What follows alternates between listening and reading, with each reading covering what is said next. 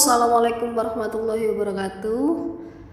Oke anak-anak, pembelajaran hari ini masih seputar reformasi ya, mengingat bahwa kemarin terima kasih sudah mau menyaksikan pemaparan saya di channel YouTube saya dan maaf saya tidak bisa merespon satu persatu untuk membalas komen kalian, tapi di sini saya akan mencoba untuk menjawab beberapa pertanyaan dari kalian. Mungkin tidak semua ya, tapi uh, mungkin dari apa yang saya sampaikan bisa menjadi manfaat tersendiri bagi kalian semua.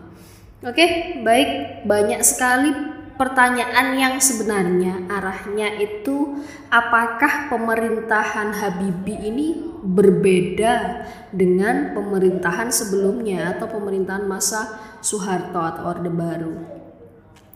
Jawabannya adalah sebenarnya kalau dikatakan berbeda secara menyeluruh tidak, melainkan eh, bahwa reformasi itu ya memang perubahan tapi tidak sepenuhnya, melainkan sebuah perubahan yang pesat ya tanpa harus mengganggu kesinambungannya. Artinya selalu ada hubungan antara masa lampau dengan masa yang akan datang maupun saat ini seperti itu. Itu adalah proses sebuah proses dinamika historisitas bangsa kita itu akan selalu seperti itu.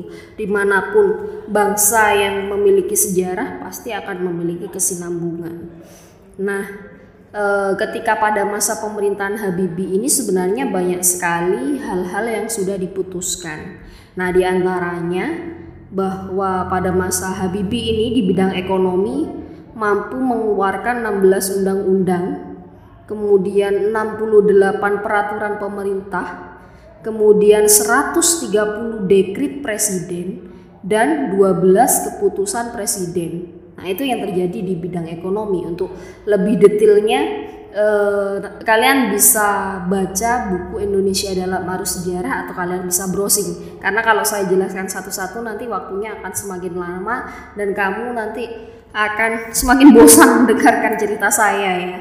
Nah, sedangkan di bidang politik ya, ini mendapat uh, bukan mendapat maksudnya menciptakan 31 peraturan pemerintah kemudian oh maaf 31 undang-undang maksudnya ya kemudian 59 peraturan pemerintah kemudian 132 dekrit presiden dan 11 keputusan presiden. Nah, itu yang terjadi tentang perundang-undangan di bidang politik. Dan selanjutnya adalah e, di bidang hak asasi manusia. Ini yang menarik.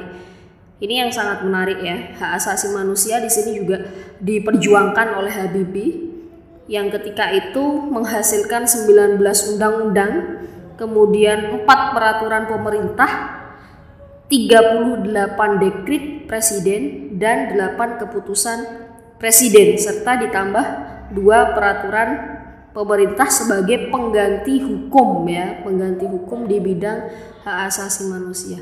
Nah, ini yang sangat menarik sekali di pemerintahan Habibie. Artinya bahwa estafet e, roda perputaran kepemimpinan itu berganti dengan perbaikan. Walaupun memang pada masa akhir dia sebagai presiden, Habibie dan kabinet-kabinetnya yang terdiri dari mantan-mantan menteri yang pernah menjabat pada masa Soeharto serta beberapa pejabat tinggi militer mereka juga melakukan perubahan-perubahan yang tentunya masih berada di bawah kekuasaan rezim Orde Baru.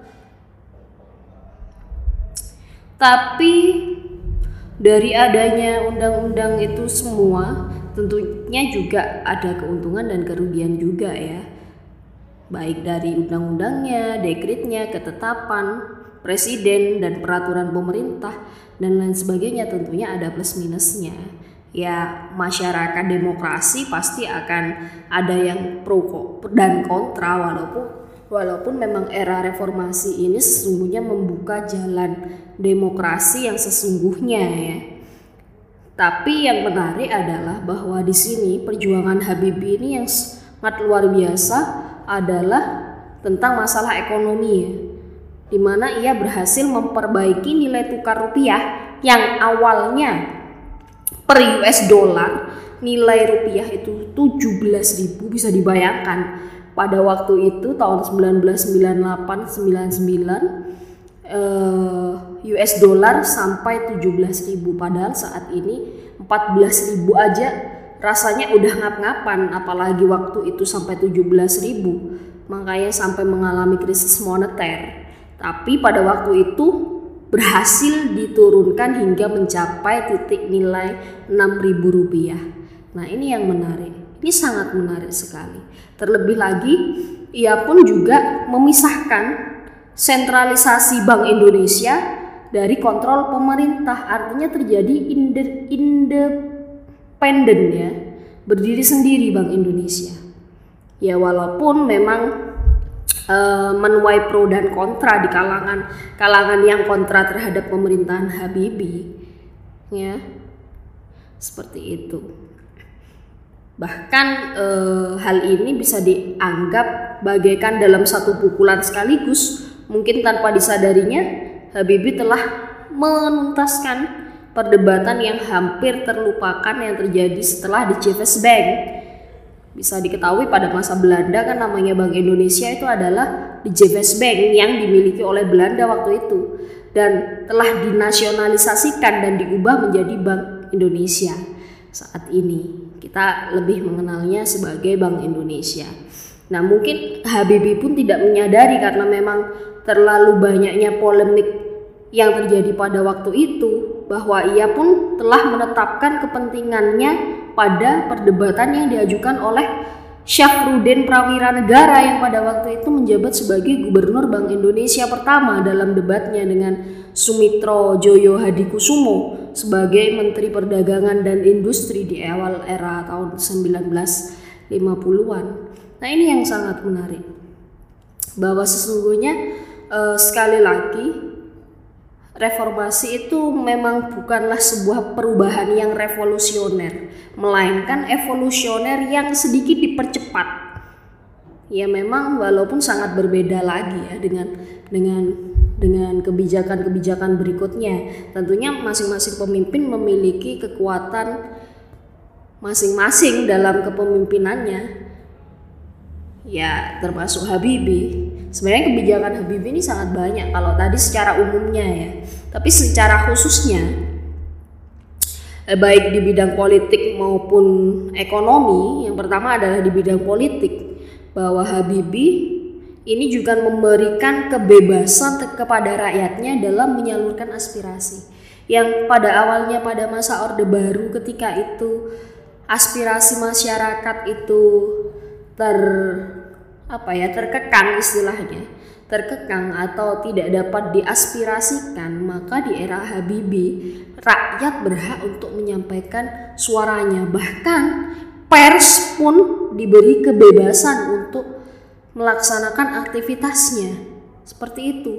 Ya walaupun memang ada intrik dan politik ya yang namanya intrik dan politik itu pasti ada di di setiap dunia perpolitikan bahkan di dunia real atau nyata pun itu juga ada.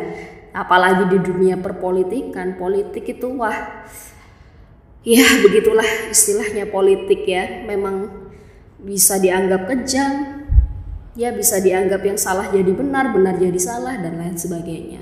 Kemudian di sisi lain pada masa pemerintahan Habibie ya memang mungkin disayangkan bahwa Timur Timur wilayah timur dari Indonesia pada waktu itu harus lepas dari NKRI. Ya memang disayangkan, tapi sesungguhnya bahwa lepasnya Timur Timur dari NKRI ini uh, ya merupakan sebuah pilihan ya, sebuah pilihan tersendiri bagi rakyat Timur Timur yang memang harus melepaskan diri dan tentunya bangsa Indonesia ketika melihat Timur Timur ingin memisahkan diri uh, juga berpikir karena apa? Karena yang terjadi pada waktu itu di Timur Timur itu sering kali terjadi rawan konflik. rawan konflik sehingga dana yang dikucurkan ke Timur Timur itu pasti akan lebih besar tidak hanya dananya saja melainkan bantuan secara militer pun juga akan semakin menyerap di sana. Oleh sebab itu Habibie memutuskan oke okay, silahkan. Kalau rakyat Timur Timur mau keluar dari NKRI dan mendirikan negara sendiri seperti itu. Tapi harus dengan jejak pendapat atau referendum. Akhirnya melalui uh, eh, PBB ya, melalui PBB, melalui Perserikatan Bangsa-Bangsa dilakukanlah yang namanya referendum. Dan jikalau hasilnya 80% anggota-anggota negara PBB itu menyetujui referendum dari uh, lepasnya Timur Timur ini, maka ya sudah apa pun yang terjadi Indonesia mengikhlaskan untuk Timur Timur lepas. Dan akhirnya apa yang terjadi? Ternyata ya hasilnya lebih dari 80% kalau tidak salah itu sekitar 82,5% mungkin nanti bisa dicek lagi berapa hasilnya saya agak lupa itu ya dan itu itulah yang terjadi oleh sebab itu ya sudah akhirnya Timur Timur melepaskan diri dan merubah namanya menjadi Timor Leste Ya bisa dibayangkan saja negara-negara mayoritas PBB adalah negara sekutu, sedangkan Indonesia pada waktu itu masih uh, menjadi negara yang sedikit pendukungnya. Seperti itu. Jadi tidak heran bahwa hasil dari referendum itu lebih dari 80%. Kemudian uh, di sisi lain kebijakan Habibie ini juga terkait dengan memberikan kebebasan terhadap narapidana yang pada waktu itu um, narapidana ini dikasuskan pernah mengkritik pemerintah atau presiden lebih tepatnya. Sehingga pada masa Soeharto itu orang kalau macam-macam mengkritik presiden udah langsung diamankan. Amankannya bukan diamankan ke rumah tapi ke tahanan ke sel seperti itu. Macam-macam dikit langsung hempaskan seperti itu. Itu adalah prinsip dari orde baru ya. Sehingga memang kebebasan rakyat untuk bersuara itu sangat dibatasi sekali. Terlebih lagi uh, terjadi dua fungsi abri ya yang pada waktu itu abri memiliki fungsi ganda selain menjadi aparat tapi juga memiliki kewenangan terhadap kekuasaan. Bahkan di setiap-setiap kecamatan, kalau kalian masih mengenal istilah koramil ya, ABRI pun ditempatkan di situ sehingga dari penempatannya di kecamatan bisa memantau orang-orang yang ada di desa-desa. Jadi orang-orang ketika e, melakukan hal-hal yang tidak sesuai dengan keinginan pemerintah pasti akan mendapatkan masalah seperti itu. Dan orang-orang abri inilah yang menjadi penguasanya ketika itu. Bahkan di parlemen di parlemen di MPR abri ketika itu banyak sekali orang-orangnya sampai 75 orang. Nah tapi pada masa pemerintahan Habibie ini jumlah ABRI di parlemen di MPR itu dikurangi dari 75 orang menjadi 38 orang. Dan istilah ABRI pun eh, diberubah nama ya diganti namanya menjadi TNI serta terjadi pemisahan diri antara Polri ya terhadap ABRI jadi tidak bersatu lagi. Itu seperti itu. Itu di bidang politiknya begitu. Nah ini memang luar biasa sekali. Kemudian eh, selain di bidang politik seperti yang saya singgung tadi ya bahwa pengurangan nilai mata uang dolar ya terhadap rupiah.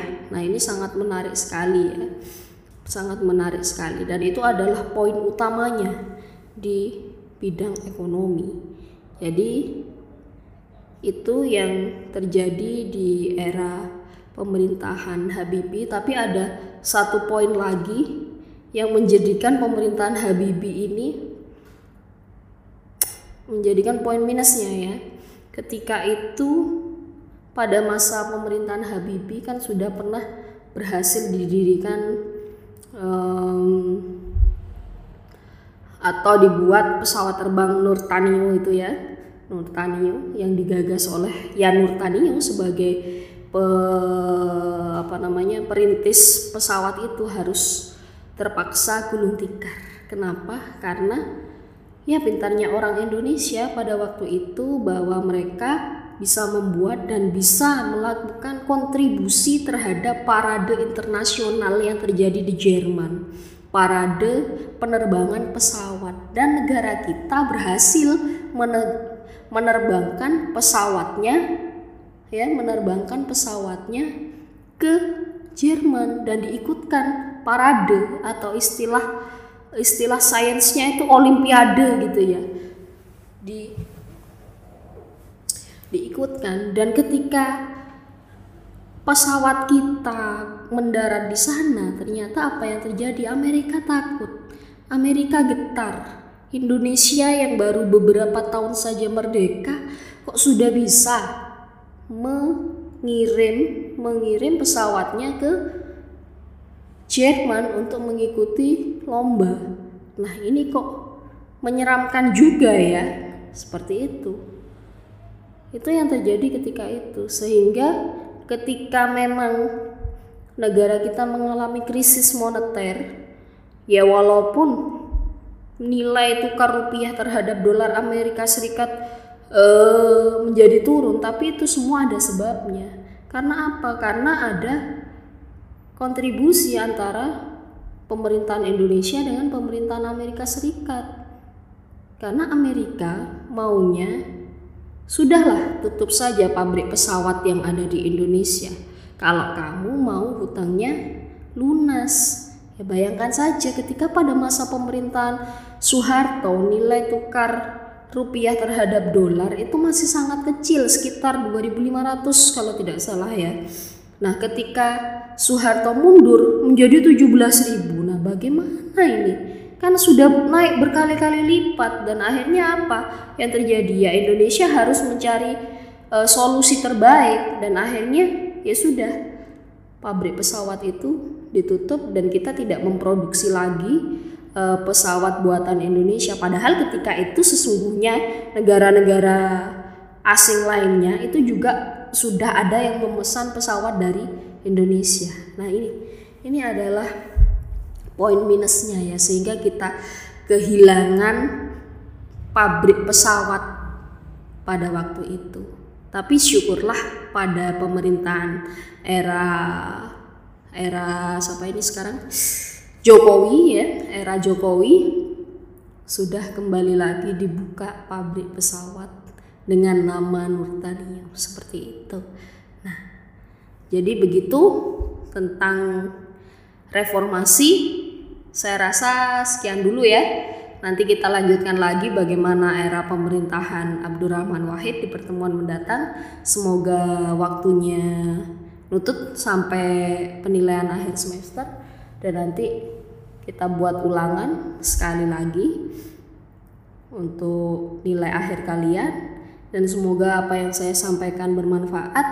Dan ingat sejarah itu tidak hanya untuk diingat bahwa sejarah itu untuk dimengerti dan Sejarah itu selayaknya hidupmu yang selalu ingin dimengerti. Saya akhiri. Wassalamualaikum warahmatullahi wabarakatuh.